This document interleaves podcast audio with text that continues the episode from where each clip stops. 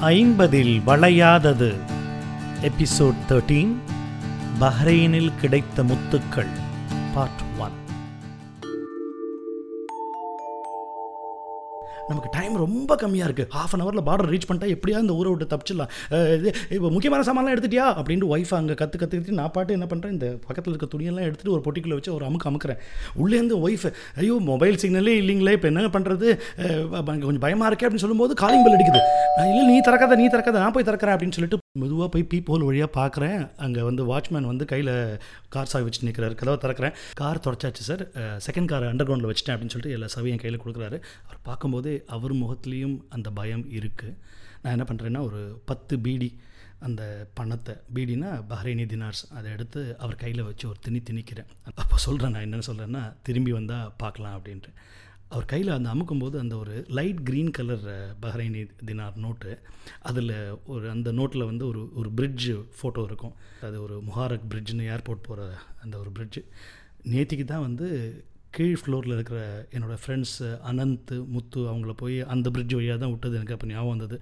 சரின்ட்டு கதவை சாத்திட்டு உள்ளே வரேன். ஒய்ஃப் ஏற்கனவே ரெடி ஆகிடுச்சு அந்த அவள் ஃபேஸில் பார்த்திங்கன்னா அந்த முத்து முத்தாக வேர்த்தது வந்து எவ்வளவு பயம் அவளுக்கு இருந்ததுங்கிறது என்னால் புரிஞ்சிக்க முடிஞ்சது. சரின்னு சொல்லிட்டு குழந்தையும் தூக்கிட்டு வந்து லக்கேஜ்லாம் எடுத்துகிட்டு லிஃப்ட் வழியாக கீழே இறங்குறோம். கீழே இறங்கி நான் கிரவுண்ட் ஃப்ளோரில் வந்து லக்கேஜையும் ஒய்ஃபு குழந்தைய வச்சுட்டு நான் போய் அந்த பார்க்கிங்கில் என்னோடய வண்டி எடுக்கிறதுக்காக போகிறேன் அந்த ஃபெப்ரவரி மாதம் காலை நேரம் அந்த ஒரு குளிர் காற்று அப்படியே என் காதில் அப்படியே அடிக்குது. இந்த குளிர்லாம் நாள் நிறையா என்ஜாய் பண்ணோமே ஆனால் இன்றைக்கி அப்படி இல்லையே அப்படின்னு நினச்சிக்கிட்டு வண்டியை எடுத்துகிட்டு கிரவுண்ட் ஃப்ளோரில் வந்து பார்க் பண்ணி லக்கேஜ்லாம் உள்ளே ஏற்றி பா எல்லோரும் கிளம்புறதுக்கு ரெடியாக இருக்கும். அந்த பக்கம் பார்க்குறேன் எங்கள் அப்பார்ட்மெண்ட் வாசலில் ஒரு பெரிய கிரவுண்டு இருக்கும். அந்த பெரிய கிரவுண்டு எப்போதுமே காலையில் ரைட்டு ஈவினிங் ரைட்டு ஏதாவது குழந்தைங்க விளையாடிட்டே இருப்பாங்க. அன்றைக்கி பார்த்தா யாருமே இல்லை. ரெண்டு மூணு காக்கா பறக்குது. அவ்வளோதான் டைம் ஆச்சு. சீக்கிரம் கிளம்புங்க. ஏற்கனவே ஒரு நாள் டிலே பண்ணிட்டோம் அப்படின்னு டென்ஷனில் என் ஒய்ஃப் என்ன பண்ணுறான்னா என் குழந்தை பின்னாடி உட்காந்துருக்க அந்த பின் சீட்டுக்கு கீழே இருக்கிற இடத்துல கொண்டு வந்த நகைப்பட்டி எடுத்து ஒரு அமுக்கு அமுக்கிட்டு வந்து உட்காந்துட்டா நான் என்னுடைய நிசான் முரானோ காரு ரிவர்ஸ் எடுத்துகிட்டு அந்த சின்ன ஒரு ரோடு இருக்கும். அந்த ரோடு வழியாக போய் என்னோடய ஹைவேயில் போய் எப்படியாவது பிடிக்கலான்னு போயிட்டே இருக்கும்போது நாங்கள் பயந்த மாதிரியே எழுத்தாப்பில் ஒரு ஆர்மி வெஹிக்கிள் பெரிய குழாயோட வந்து ஃப்ரண்ட்டில் வந்து நிற்குது காலையில் லபக்கு லபக்குன்னு முழுங்கின அத்தனை தோசையும் வயத்துக்குள்ளே ஒரு சுத் சுற்றிச்சு பாருங்கள் அங்கே என்ன நடக்குது? நாங்கள் ஏன் தப்பிச்சு போகிறோம் இதெல்லாம் தெரிஞ்சுக்கிறதுக்கு ஒரு சின்ன ஃப்ளாஷ்பேக் போகலாமா ரொம்ப ஒரு ஆசையாக எக்ஸ்பெக்டேஷனோடு வந்து நாங்கள் சவுதியிலேருந்து பஹ்ரைனுக்கு ஷிஃப்ட் ஆனோம். எங்கள் பஹ்ரைன் எங்களை அன்போடு வரவேற்றது அப்படின்னே சொல்லலாம்னு வச்சுக்கலாம் என்னென்னா பஹ்ரைன் தான் I think one of the unique countries இந்த மிடில் ஈஸ்ட் கையில் ஒரு பாஸ்போர்ட்டு செக் புக் இருந்தால் போகிறோம் நீங்கள் போய் ஒரு வீடு எடுத்துடலாம். இப்படி ஒரு வசதி வந்து நான் வந்து சவுதியிலேயோ இல்லை துபாயிலேயோ வேற எங்கேயும் நான் பார்த்த மாதிரி எனக்கு ஞாபகம் இல்லை. நாங்கள் போகிறதுக்கு கொஞ்சம் மாதங்களுக்கு முன்னாடி கண்ணன் வந்து அவர் ஃபேமிலியோடு ஏற்கனவே ஷிஃப்ட் ஆகிட்டார் அதனால் எனக்கு வந்து ரொம்ப வசதியாக போச்சு. என்னை வீடு பார்த்ததும் அவர் தான் எங்களோட ஷிஃப்டிங் ஷிஃப்டிங் வந்து ஒரு அருமையான ஒரு அனுபவம். என்னென்னா வந்து எங்கிட்ட ஒரு கார் இருந்தது கண்ணனோட கார் ஒரு மூணு ட்ரிப்பில் என்ன பண்ணிட்டோம் கம்ப்ளீட் சாமான்கள். சவுதியிலேருந்து பஹ்ரைனுக்கு பேக்கர்ஸ் அண்ட் மூவர்ஸ் மாதிரி எல்லோரும் அழகாக வந்துட்டோம்.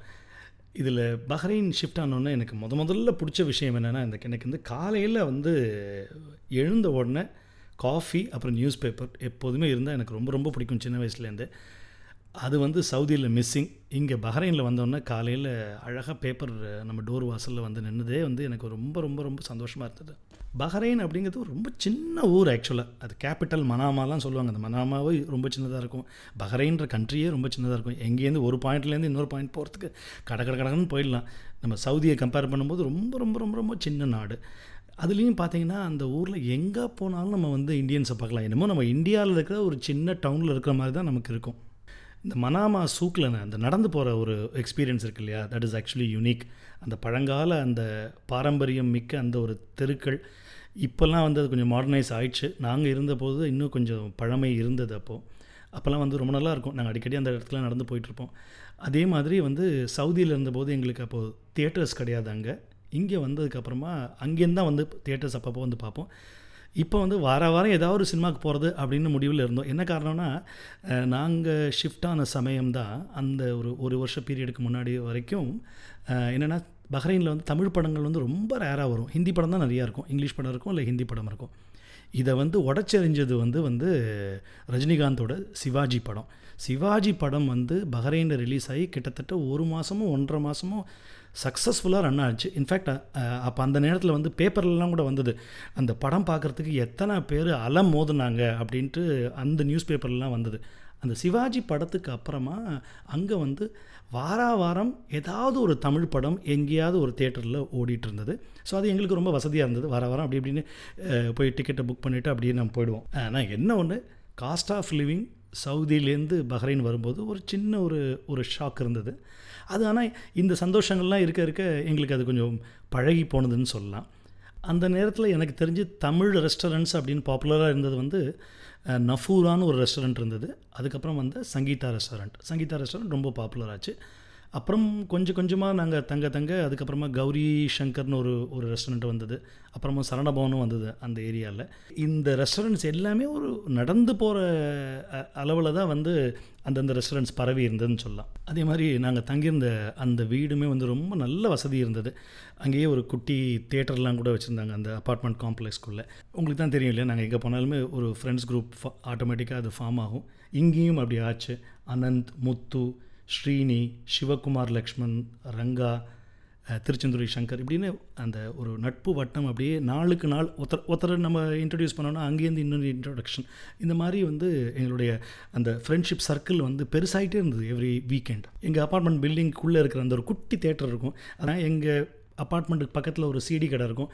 அந்த சிடி வாடகை எடுத்துகிட்டு அந்த சீடியை போட்டு வார வாரம் ஏதாவது ஒரு மூவி பார்ப்போம். அப்படி பார்த்தது ஐ திங்க் வெனஸ்டேன்னு ஒரு ஹிந்தி படம் பார்த்தோம்னு நினைக்கிறேன். அது வெனஸ்டே வந்து நம்ம உன்னை போல் ஒருவன் தமிழில் வந்தது இல்லையா? அதோட ஹிந்தி வெர்ஷன் தீபாவளி வந்தது. தீபாவளிக்கு வந்து பட்டாசு வந்து அங்கே குட்டி குட்டி பட்டாசுகள் கிடைக்கும். சாத்வீகமான பட்டாசுன்னு சொல்லுவோம் இல்லையா? மாதிரி கம்பி மத்தாப்பு குட்டி புஸ்வானம். அது எங்கே கிடைக்கும்னா கோயில் போகிற ரோட்டில் வந்து ஒரு தமிழ் கடை ஒரு ஒரு ஒருத்தர் வச்சுருப்பார். இந்த கோயில் வாசலில் மனாமாவில் அங்கே அவர் அப்படியே சைடு பின்பக்கமாக வச்சு வச்சு அவர் விற்றுட்ருப்பார் அப்போ நாங்கள்லாம் போய் வாங்கிட்டு எங்கள் வீட்டில் வச்சு நாங்கள் வெடிப்போம். அதுவும் அந்த கோயில் பக்கத்தில் ஒரு குஜராத்தி ரெஸ்டாரண்ட் ஒன்று இருக்கும். அப்போது ஐ திங்க் ஒரு எயிட் ஹண்ட்ரட் ஃபில்ஸ் இருக்கும்னு நினைக்கிறேன். எயிட் ஹண்ட்ரட் ஃபில்ஸ்க்கு வந்து வயிறு முட்டை சாப்பிட்றதுனா எப்படின்னா நீங்கள் வயிறு முட்டை சாப்பிட்லன்னா அந்த ஹோட்டலை விட்டு நீங்கள் போக முடியாது. வெளியில் போக முடியாது. அந்த அளவுக்கு வந்து அவங்க முட்டை முட்டை சார் இதை போட்டுங்க அதை போட்டுங்க அதை போட்டுங்கன்னு ஒரு ஃபுல் ஃப்ளெஜ்டு மீல்ஸ் வந்து குஜராத்தி மீல்ஸ் அங்கே கிடைக்கும்.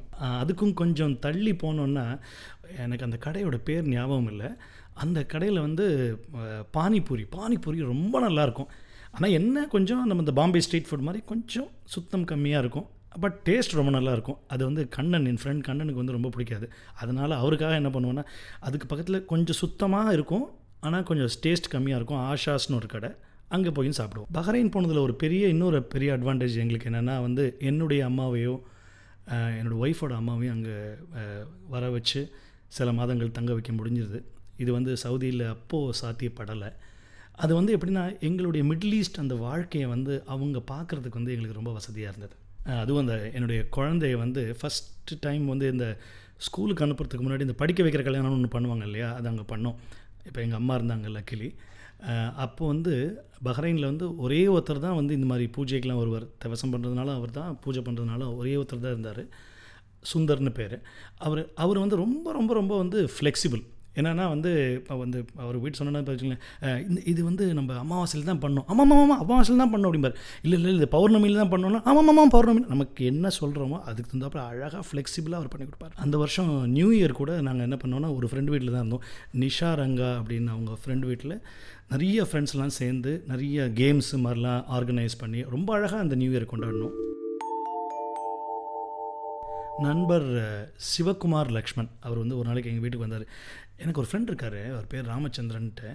அவரோட பொண்ணு நல்லா பாடுவாங்க. பையனும் ட்ரம்ஸ்லாம் வாசிப்பான்.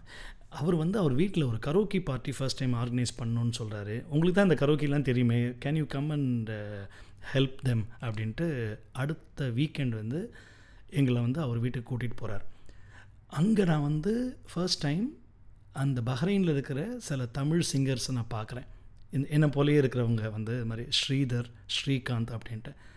அந்த கரோக்கி பார்ட்டியில் அவங்களோட கரோக்கிலாம் எனக்கு நாங்கள் ஷேர் பண்ணிக்கிறோம். அப்போ தான் ஃபர்ஸ்ட் டைம் கரோக்கி கிடச்சதே அப்படின்ற ரொம்ப சந்தோஷத்தில் வந்து கம்பன் ஏமாந்தான் அந்த பாடல். அந்த அவரோட வீட்டில் தான் ஃபர்ஸ்ட் டைம் நான் பாடினேன். நான் எனக்கு இன்னும் ஞாபகம் இருக்குது அந்த கெட் டுகெதரில் சிவகுமார் லக்ஷ்மண் சொல்கிறார் இது மாதிரி சார் மாதம் நூறுலேருந்து நூற்றம்பது தினார் நீங்கள் எடுத்து வைக்க ரெடியாக இருந்தால் வருஷா வருஷம் நீங்கள் கார் மாற்றலாம் அப்படின்ட்டு காரை பற்றி டிஸ்கஸ் பண்ணும்போது அவர் அதை சொல்கிறார் அவர் எங்கிட்ட அன்றைக்கி கிட்டக்க வந்து இது ராமச்சந்திரன் ஆஃபீஸில் ஒரு அருமையான நிசான் முரானோ ஒன்று அல்மோஸ்ட் பிராண்ட் நியூ வாங்கிங்களேன் அப்படின்ட்டு என்கிட்ட நைஸாக ஆசையை மூட்டுறார். எனக்கு ஏற்கனவே கார் வாங்கணும்னு ஆசை இருந்தது அந்த ஊரில். அதை ஒன்றும் மறுநாளைக்கு வந்து சரி வாங்க போய் பார்க்கலாம் அப்படின்னு அந்த பார்த்தோன்னே எனக்கு ரொம்ப பிடிச்சி போச்சு. ஆனால் அந்த காரை புக் பண்ணுறதுக்கு அடுத்த நாளைக்குள்ளே நான் ஃபுல் பணத்தை கட்டி ஆகணும் அந்த ஷோரூமில் இல்லைன்னா வே அந்த கார் வேறு யாருக்காவது போயிடும். அப்படி தான் அந்த சுச்சுவேஷன் இருந்தது.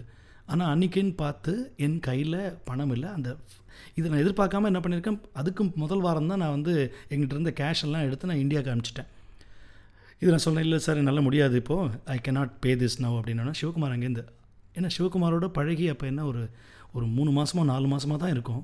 டக்குன்னு அவர் சொல்கிறார் கணேஷ் நான் பணம் தரேன். நீங்கள் அப்புறமா எனக்கு கொடுங்க. அப்படின்ட்டு டக்குன்னு எடுத்து பணத்தை கொடுத்துட்டு புக் பண்ணிட்டார்.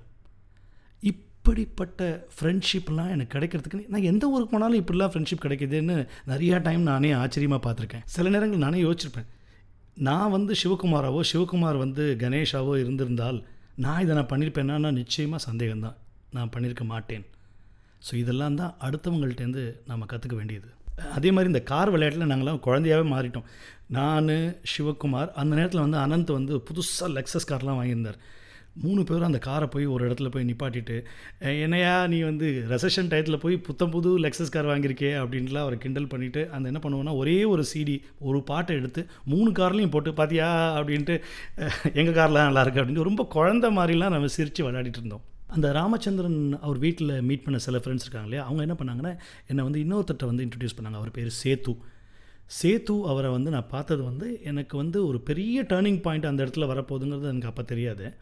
அவர் அந்த சேத்து வீட்டில் தான் நான் வந்து பாண்டியன் வாசு கோபகுமார் ராஜ்குமார் ஹரி கணேஷ் கிருஷ்ணன் இப்படின்னு பல ஃப்ரெண்ட்ஸ் பஹ்ரைனில் வந்து இன்னும் பெரிய பெரிய பெரிய வட்டமாக வந்து அது உருவானதுக்கு காரணம் வந்து நான் சேத்துவை சந்தித்தது ஹாஸ்பிட்டாலிட்டி அப்படின்னு ஒன்று எடுத்துகிட்டு யாருக்காவது பெரிய பெரிய அப்ஜெக்டிவ்ஸ்லாம் யூஸ் பண்ணணும் அப்படின்னு சொன்னால் சேத்துக்கும் அவருடைய ஒய்ஃப் சித்ரா இவங்க ரெண்டு பேருக்கும் நிச்சயமாக அது நிறைய பொருந்தும்.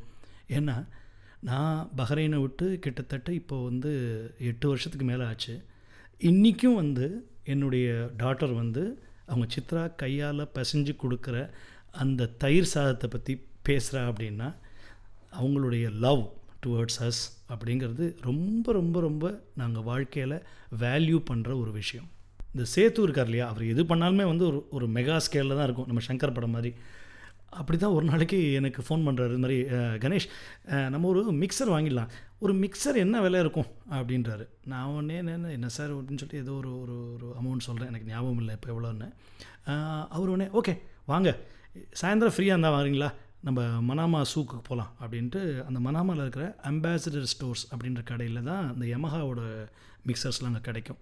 அவங்க தான் டீலர்ஸ் அங்கே கடைக்கு போகிறோம் நான் என்ன பண்ணுறேன் இந்த லெஃப்ட் ஹேண்ட் சைடில் இருக்கிற சின்ன பட்ஜெட்டில் என்னென்னோ அப்படி காமிச்சுட்டு இருக்கேன் இவர் என்ன பண்ணுறாரு ரைட் ஹேண்ட் சைடில் இருக்கிற அது அந்த கடைசியில் இருக்கிற மிக்சரை கொண்டு போய் அப்படியே பார்த்துட்டு இருக்காரு இதை வாங்கலாமா இதை வாங்கலாமான்னு. எதை வாங்கினாலும் பெஸ்ட்டாக வாங்கிடலாம் கணேஷ் அப்படின்றார் அவர். அப்புறம் அவர் சொன்னா சொன்னதெல்லாம் கேட்கவே இல்லை. அதில் என்ன இருக்கிறதுலேயே வந்து ஹையஸ்ட் குவாலிட்டியோ அதில் வாங்கிட்டார். வாங்கிட்டு லெட்ஸ் பை திஸ் அப்படின்ட்டு வாங்கிட்டு வீட்டுக்கு போயிட்டார். அது வரைக்கும் மிக்சர்னால் என்னன்னே தெரியாமல் இருந்த அவர் அன்றைக்கி ராத்திரி பூரா ஒரு குழந்தைக்கு ஒரு டாய் வாங்கி கொடுத்தா எப்படி அதை அப்படியே அக்கு வேற ஆணி வேற அதை ஆராய்ச்சி பண்ணுமோ? அந்த மாதிரி ஒரு ரெண்டு மூணு நாளைக்கு வச்சுட்டு அவர் ஃபுல்லாக அந்த கூகுளுக்கெல்லாம் பண்ணி ஆராய்ச்சி பண்ணிவிட்டு அத்தனை வருஷத்தில் நான் கற்றுக்கிட்ட அத்தனை விஷயங்களையும் அவர் ரெண்டு மூணு நாளில் கற்றுக்கிட்டார் நம்ம குரூப்புக்கு பேர் பஹ்ரைன் பீட்ஸ் அப்படின்னு அவர் அனௌன்ஸ் பண்ணிவிட்டு இந்த மிக்சர்லாம் வச்சுட்டு கிட்டத்தட்ட ஒரு குவார்ட்டருக்கு ஒன்று அப்படின்ற மாதிரி இருந்த ஒரு கெட் டுகெதர் வந்து ஆல்மோஸ்ட் ஏதாவது ஒரு காரணம் சொல்லுவார். அமாவாசைக்கு ஒரு பார்ட்டி பௌர்ணமிக்கு ஒரு பார்ட்டின்ற மாதிரி. ஸோ இந்த பார்ட்டி எல்லாமே பார்த்திங்கன்னா அவர் தன்னுடைய சொந்த செலவில் வந்து அவரே பண்ணக்கூடிய காரியங்கள். எங்களுடைய இந்த கெட் டுகெதர் இருக்கு இல்லையா அது ஒரு ஏழு மணி சாயந்தரம் அப்படி ஆரம்பிக்கும். டின்னர் முடித்து கொஞ்சம் ஒரு செஷன்லாம் வச்சுட்டு பன்னெண்டு மணிக்கு முடிப்போம். பன்னெண்டு மணிக்கு எப்படியாவது முடிச்சிடலாம் முடிச்சிடலாம் சேர்த்து அப்படின்னு சொல்லிட்டு முடிப்போம். முடித்த உடனே அந்த ஃபர்னிச்சரில் இந்த பக்கம் அந்த பக்கம் வைக்கிறதுன்னு சொல்லிட்டு அவர் வீட்டில் தரையில் வைக்கிற மாதிரி குட்டி குட்டி அந்த சோஃபாஸ் இருக்கும். அதில் உட்காந்துட்டு திருப்பி கொஞ்சம் அரட்டை எல்லாம் ஆரம்பிக்கும். அப்போ சேர்த்து சொல்லுவார் அவரோட வீட்டோட குக்கு பேர் வந்து மகேஷ். மகேஷ் எல்லாருக்கும் coffee one for the drive அப்படின்ட்டு உட்காந்து திருப்பி இன்னொரு ஒரு மணி நேரம் ஒன்றரை மணி நேரம் அரட்டை அடிப்போம். இப்படி பல பொழுதுகள் வந்து நாங்கள் எல்லோரும் வந்து சேர்ந்து கழித்த வீக்கெண்ட்ஸ் இருக்கு இல்லையா? அது எண்ணில் அடங்காது அப்படின்னே சொல்லலாம். இதை தவிர நியூ இயர் பார்ட்டி வந்து ஒரு தடவை வந்து ஸ்ரீதர் வீட்டில் ஆரம்பித்தோம். அதுக்கப்புறம் என் வீட்டில் தொடர்ந்தது. நிறைய மியூசிக் பார்ட்டிஸ் வந்து no alcohol only music and friendship அப்படின்ற ஒரு கான்செப்டில் மியூசிக் பார்ட்டிஸ் எங்களுடைய வீடுகளில் வந்து நிறைய நடந்தது. இதில் பார்த்தா நாங்கள் எல்லாரும் வந்து குட்டி குட்டி மிக்சர்ஸ் வாங்க ஆரம்பித்தோம் அந்த அம்பாசிடர் ஷோஸில் கிடைச்ச குட்டி மிக்சர் அத்தனையுமே பஹ்ரைனில் இருக்கிற பல வீடுகளில் வந்து பரவ ஆரம்பிச்சதுன்னா எங்களோட பார்ட்டி வந்து பஹ்ரைனில் எந்த அளவுக்கு பாப்புலர் ஆச்சு அப்படிங்கிறதுக்கு ஒரு எக்ஸாம்பிள் இதே மாதிரி பஹ்ரைனில் ஒரு தமிழ் சங்கம் இருந்தது. பாரதி தமிழ் அசோசியேஷன் அப்படின்ட்டு. அவங்க வந்து என்ன பண்ணுவாங்கன்னா என்ன அவங்க நிகழ்ச்சியில் வந்து எனக்கு பாடுறதுக்கு வாய்ப்பு கொடுப்பாங்க. அது அந்த ஊருக்கு புதுசாக வந்த எனக்கு அவங்க சான்ஸ் கொடுத்ததுங்கிறது ஒரு பெரிய விஷயம். அதே மாதிரி நான் அந்த ஊரில் இருக்கும்பொழுது என்னுடைய லிங்க் வித் தமா முத்தமிழ் மன்றம் நான் பஹ்ரைனில் இருந்த அத்தனை வருஷமும் வந்து தொடர்ந்தது. நான் இன்னும் வந்து அந்த மியூசிக் இன்சார்ஜாக இருந்தேன் அவங்களுடைய மந்த்லி செஷன்ஸ் அதே மாதிரி ஆண்டு விழா எங்களோட ஆண்டு விழா எல்லாமே வந்து ஐ வாஸ் கண்டினியூயிங் ஸோ இங்கேருந்து அங்கே போயிட்டு எல்லா விஷயங்களையும் நடத்திட்டு தான் திருப்பி வருவோம். அதே மாதிரி அந்த முத்தமிழ் மன்ற ஆண்டு விழாம்போது வெள்ளிக்கிழமை வெள்ளிக்கிழமை வந்து ப்ராக்டிஸ் செக்ஷனுக்கு இங்கேருந்து காலையில் கிளம்பிடுவோம். காலையில் கிளம்பி ராத்திரி தான் வருவோம். தம்மா முத்தமிழ் மன்றம் தவிர நான் வந்து எந்த ஒரு தமிழ் சங்கத்துலேயும் ஆக்டிவாக போய் நான் எதையுமே பார்ட்டிசிபேட் பண்ணலை. அந்த ஆக்டிவிட்டீஸில் நான் பாடுறது அதோடையே நான் என்னுடைய இதை நான் ரெஸ்ட்ரிக்ட் பண்ணிட்டேன். எது காரணம்னா அந்த தமிழ்ச்சங்கம் அதனுடைய பாலிட்டிக்ஸ் அவங்களுக்குள்ளே உள்ள அந்த ஸ்டைல் ஆஃப் ஒர்க்கிங் வந்து எனக்கு அந்த அளவுக்கு சூட்டபுளாக இல்லைன்னு என்னுடைய எண்ணம். அப்போ நினச்சிட்டு இருந்தேன் என்னென்னா வந்து ஏன் இந்த தமிழ்ச்சங்கங்கள்லாம் ஒவ்வொரு ஊர்லேயும் போனாலுமே ஏதாவது ரெண்டு மூணு நாலு அப்படின்னு ஸ்ப்ளிட் ஆகிட்டே போயிட்டுருக்கு. என்ன காரணம்? இது பாருங்கள் அழகாக பாருங்கள் இப்போ பாருங்கள் பஹ்ரைன் பீட்ஸு இந்த நாங்கள் பண்ணுற மியூசிக் பார்ட்டி ஜாலியாக பண்ணிட்டு போகிறோம் இதில் என்ன இருக்குது அப்படின்ட்டு தான் அப்போ நினச்சிட்டு இருந்தேன் ஆனால் இதெல்லாம் எனக்கு கற்றுக் கொடுக்கறதுக்கு பின்னாடி சில விஷயங்கள் நடக்க போகுதுங்கிறது அப்போ எனக்கு தெரியாது. பஹ்ரைனில் வந்து அஃபிஷியலாக எனக்கு நிறைய சேலஞ்சஸ் இருந்தது. ஏன்னா பஹ்ரைன் வரத்துக்கு முன்னாடி எனக்கு ஒரு ஆஸ்திரேலியன் மேனேஜர் இருந்தார். அவருக்கும் எனக்கும் ஃப்ரீக்குவென்சி ரொம்ப நல்லா இருந்தது. அதுக்கப்புறமா ஒரு ஆர்மேனியன் ஒருத்தர் வந்தார். அவரை எனக்கு ஏற்கனவே தெரியும். என்னென்னா வந்து அவர் காம்படிஷனில் ஒர்க் பண்ணிருக்கும்போது நானும் அவரும் வந்து நிறைய பிஸ்னஸ் டீல்ஸில் வந்து we use to fight against each other நிறைய டைம் வந்து அவர் நிறைய பிஸ்னஸ் டீல்ஸ் வந்து எனக்கு முன்னாடி அவர் அவர் லூஸ் பண்ணியிருக்கார். ஸோ அந்த எண்ணம் அவருக்கு பேக்ரவுண்டில் எப்போதுமே இருந்துக்கிட்டே இருக்கும். என்னை பார்த்தாலே வந்து அவர் லூஸ் பண்ண டீல்ஸ் அவருக்கு ஞாபகம் வந்ததோ தெரியல. என்னமோ தெரில அந்த ஆஃபீஸ்லேருந்து என்னை எப்படியாவது வெளியில் அனுப்பிச்சிடணும் அப்படின்னு என்னென்னமோ பிளான் பண்ணார். பல விஷயங்கள் வந்து இப்போ என்னால் சொல்ல முடியாது. அதாவது நான் ஒரு மீட்டிங் போனேன்னா என் கூட இருந்த ஒரு கொலீக் பாலஸ்தீனியன் கொலீகை விட்டு நான் என்ன மீட்டிங்கில் பேசினேங்கிறத ரெக்கார்ட் பண்ணி அது அவரை கேட்டு அதுலேருந்து ஏதாவது தப்பு கண்டுபிடிச்சி எனக்கு ப்ராப்ளம் கொடுக்கலாமான்றலாம் எண்ணம் வர அளவுக்கு அவருக்கு என் மேலே ஒரு காழ்ப்புணர்ச்சி இருந்ததுன்னே சொல்லலாம். ஆனால் எனக்கு நான் இந்த மாதிரி விஷயங்களுக்கெல்லாம் வந்து நான் I will not even react எனக்கு என் வேலையில் எனக்கு எப்போதுமே ஒரு செல்ஃப் கான்ஃபிடென்ஸ் உண்டு. ஸோ நீங்கள் என்ன வேணாலும் பண்ணுங்கள் ஐ வில் நாட் ரியாக்ட் அப்படின்ட்டு ஐ ஜஸ்ட் இக்னோர்ட் ஹிம் என்ன காரணம்னா அவருடைய ஆங்கிள்லேருந்தும் பார்ப்போம்.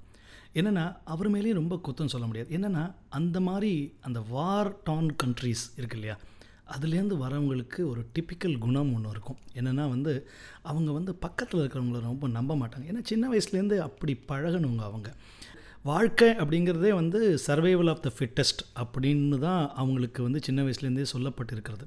ஸோ இந்த மாதிரி கண்ட்ரீஸ்லேருந்து வரவங்களுக்கு நிறைய பேருக்கு இந்த குணங்கள் உண்டு. அது அப்படி அது ஒரு புரிதல் வந்து எனக்கு இருந்ததுனால எனக்கு வந்து இதை டைஜஸ்ட் பண்ணுறதுக்கு ஈஸியாக இருந்தது.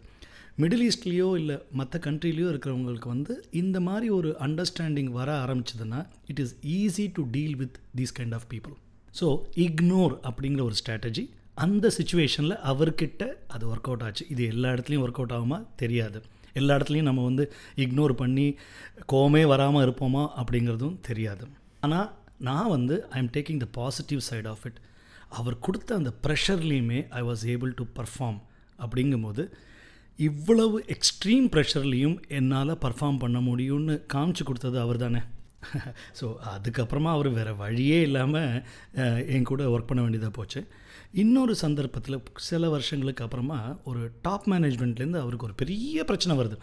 அந்த பிரச்சனையில் அவர் பண்ணது கரெக்டுன்னு எனக்கு தெரியும். அதனால் அவர் பக்கத்தில் அவருக்கு சப்போர்ட்டாக நான் வந்து நின்னேன். என்னென்னா ப்ரொஃபஷ்னலாக இது பண்ணது சரி அப்படிங்கிறத மேனேஜ்மெண்ட் சொல்ல வேண்டியது என்னோடய கடமைன்னு நான் நினச்சேன். அப்போ வந்து என் கையில் என்னை பிடிச்சிட்டு you are like my brother அப்படின்லாம் அப்படியே ஒரு உருக்கமாக சொல்கிறாரு அதெல்லாம் பார்க்கும்போது ரொம்ப சந்தோஷமாக இருந்தது. ஆனால் வந்து அதே வந்து அவர் அந்த கம்பெனி விட்டு போகும்போது போனதுக்கப்புறமா வந்து வேதாளம் திரும்பவும் முருங்கை மரம் ஏறினது வேற கதை. ஆனால் இதெல்லாம் தான் வந்து மனுஷங்களோட ரியல் கலர் தெரிஞ்சுக்கிறதுக்கு நமக்கு சில வாய்ப்புகள் வாழ்க்கையில் கொடுக்கப்படுகிறது அப்படின்றத புரிஞ்சுக்கிட்டேன். பஹ்ரைனில் ஓரளவு செட்டில் ஆகிட்டோம் அப்போ வந்து ஒரு நாள் இருக்கும். எனக்கு சவுதியில் இருக்கிற ஒரு ஃப்ரெண்ட்லேருந்து எனக்கு ஃபோன் வருது. என்னுடைய ரிலேட்டிவ் ஒருத்தர் வந்து அங்கே சல்மானியா மெடிக்கல் சென்டர்னு ஏதோ இருக்காமே அங்கே வந்து அட்மிட் ஆகிருக்காரு அவரை போய் கொஞ்சம் பார்க்க முடியுமா? கொஞ்சம் ஹெல்ப் பண்ண முடியுமா? ஏதாவது பாருங்களேன் அப்படின்னு எனக்கு ரிக்வஸ்ட் பண்ணார். சரின்ட்டு சரி ஓகே சாதாரணமாக அவர் ஏதோ உடம்பு சரியாமல் இருக்காருன்னு சொல்லிட்டு நான் என்ன பண்ணுறேன் இந்த ஏதோ சில ஆரஞ்சு பழம்லாம் வாங்கிட்டு நானே என் ஒய்ஃபு அப்போ என் சின்ன பொண்ணு மூணு பேரையும் கூட்டிகிட்டு அந்த சல்மானியா மெடிக்கல் காம்ப்ளெக்ஸில் வந்து உள்ளே போகிறோம் உள்ளே போய் பார்த்தா அவரோட பேர்லாம் சொல்லும்போது பார்த்தா அவங்க ஓ அவரா இன்டென்சிவ் கேர் யூனிட் போங்கன்றாங்க. அப்போ தான் தெரியுது அவர் ஐசியூவில் இருக்கார் அப்படின்ட்டு. சரின்ட்டு ஒய்ஃபையும் குழந்தையும் தள்ளி இருக்க சொல்லிவிட்டு நான் மட்டும் போய் அந்த ஐசியூக்குள்ளே போகிறேன் அவருடைய பெட்டுக்கிட்ட போனால் அவர் அவர் வந்து ஒரு பெட்டில் நிறைய எக்யூப்மெண்ட்டோடு அவர் படுத்திருக்காரு. பக்கத்தில் அவங்க ஒய்ஃப் இருக்கிறாங்க. அப்புறம் அவங்க ஒய்ஃபை கூப்பிட்டு கேட்குறேன் என்னாச்சுங்க? அப்படின்னு. அவங்க சொல்கிறாங்க இல்லைங்க ஒரு ரெண்டு வாரத்துக்கு முன்னாடி வந்து ஜுரம் இருந்தது சளி இருந்ததுன்னு சொல்லிட்டு அங்கே பக்கத்தில் இருக்கிற கிளினிக்கில் காமிச்சோம். அவங்க ஒரு ஒரு வாரம் ட்ரீட்மெண்ட் எடுத்துகிட்டு அவங்க வந்து இல்லைங்க இது வந்து இவருக்கு நிமோனியா வந்து ரொம்ப பெரிய லெவலில் இருக்குது நீங்கள் பெரிய ஹாஸ்பிட்டலில் மாற்றிருங்க அப்படின்னு சொல்லிட்டு சொன்னாங்க. இப்போ இங்கே வந்திருக்கோம். என்ன என்ன நடக்குதுன்னு தெரில டெய்லி ஏதோ ட்ரீட்மெண்ட் போயிட்டுருக்கு. ஒரு நாலஞ்சு நாளாக போயிட்டுருக்கு. அது அப்படின்னாங்க. இல்லை கவலைப்படாதீங்க. ஒன்றும் ஆகாது. அப்படின்ட்டு அங்கே உள்ள பக்கத்தில் டாக்டர் இருக்காரா பார்த்தேன். இல்லை. சரின்னு சொல்லிவிட்டு அவங்கள வெளியில் கூப்பிட்டு வந்து ஒய்ஃபை இன்ட்ரடியூஸ் பண்ணிவிட்டு இது மாதிரி நாங்கள் ரெண்டு பேரும் சேர்ந்து அவங்களுக்கு வந்து ஆறுதல்லாம் சொன்னோம். நோ டோன்ட் வரி நாங்கள் இங்கே தான் இருக்கோம். உங்களுக்கு எந்த ஹெல்ப் வேணாலும் எங்களுக்கு கூப்பிடுங்கன்னு சொல்லிட்டு நம்பர்லாம் கொடுத்துட்டு திருப்பி வந்தாச்சு. அப்போ ஒய்ஃப் காரில் திருப்பி வரும்போது சொல்கிறாங்க இந்த மாதிரி நாளைக்கு வந்து ஈவினிங் நீங்கள் போங்க நான் உங்களுக்கு ஃபுட்லாம் எடுத்து கொடுக்குறேன் அப்படின்ட்டு. சரின்னு சொல்லிட்டு இருக்கும்போது எனக்கு அது என்னமோ நான் போயிட்டு வந்தது I was not feeling really great something is wrong அப்படின்ற மாதிரி எனக்கு பட ஆரம்பிச்சது. சரி எப்படியும் நாளைக்கு ஆஃபீஸ் முடிஞ்சோடனே டெஃபினட்டாக நான் வந்து நம்ம போகணும் அப்படின்னு நினச்சிட்டு அன்றைக்கி மறுநாளைக்கு சாயந்தரம் ஒய்ஃப் வந்து அவங்க ஏதோ டிஃபன் பேக் பண்ணி கொடுக்குறாங்க அவங்க ஒய்ஃபுக்கு எடுத்துகிட்டு அங்கே போகிறேன் அந்த ஐசியூ ரூமுக்குள்ளே போகிறேன் அங்கே போனால் அப்போ அன்னைக்கு வந்து அவர் தனியாக இருக்கார். பக்கத்தில் ஒய்ஃபை இல்லை. சரின்ட்டு அவரை பார்க்குறேன் நிறைய எக்யூப்மெண்ட்ஸ் இருக்குது அவர் இதில் வந்து அவருடைய கண் பார்த்தா கண் ஒரே இடத்துல பார்க்குற மாதிரி இருக்குது இந்த பக்கமும் அந்த பக்கமும் ஏதோ பீப் பீப் பீப் சவுண்டெல்லாம் வந்து எனக்கு வந்து ஒரு மாதிரி ஒரு மாதிரி இருந்தது. சரின்ட்டு என்ன யாரையாவது கேட்கலான்னு பார்த்தா அப்போ ஒரு ஒரு மலையாளி நர்ஸ் வந்தாங்க. ஓ doctor is coming please go out அப்படின்னு ஒரு ஒரு மலையாளம் கலந்த தமிழில் சொல்கிறாங்க சரின்ட்டு வெளியில் வரேன். அங்கே உள்ள ரொம்ப நேரமாக அந்த ஸ்க்ரீனெல்லாம் போட்டுட்டு அந்த டாக்டர் நர்ஸு எதோ பேசிகிட்டு இருக்காங்க. பேசிட்டு வெளியில் வராங்க. நீங்கள் நீங்கள் தானே ஃப்ரெண்டு அப்படின்ட்டு என்னை வந்து அந்த டாக்டர் வந்து அவருடைய ரூமுக்கு கூட்டிகிட்டு போகிறார் அந்த ரூமுக்கு கூட்டிகிட்டு போயிட்டு அவர் சொல்கிறாரு I am really sorry to say this your friend is counting days இல்லை கவுண்டிங் ஹவர்ஸ் அவருக்கு நிமோனியா வந்து அதிக லெவலில் பாதிப்பாயிருக்கு. Lungs is actually not working on its own at all கம்ப்ளீட்டாக பிளாக் ஆச்சு இது he is living through the life saving equipment இது எந்த ஒரு மெடிசனுக்கும் ஒரு ரியாக்ஷனே காட்டவே இல்லை. ஸோ அதனால் வந்து இவர் நிச்சயமாக பிழைக்க மாட்டார். இந்த விஷயத்தை நீங்கள் வந்து அவங்க ஒய்ஃப் கிட்ட சொல்லணும். என்னென்னா வந்து we have to accept the fact and life saving எக்யூப்மெண்ட்டை வெளியில் எடுத்தாகணும்.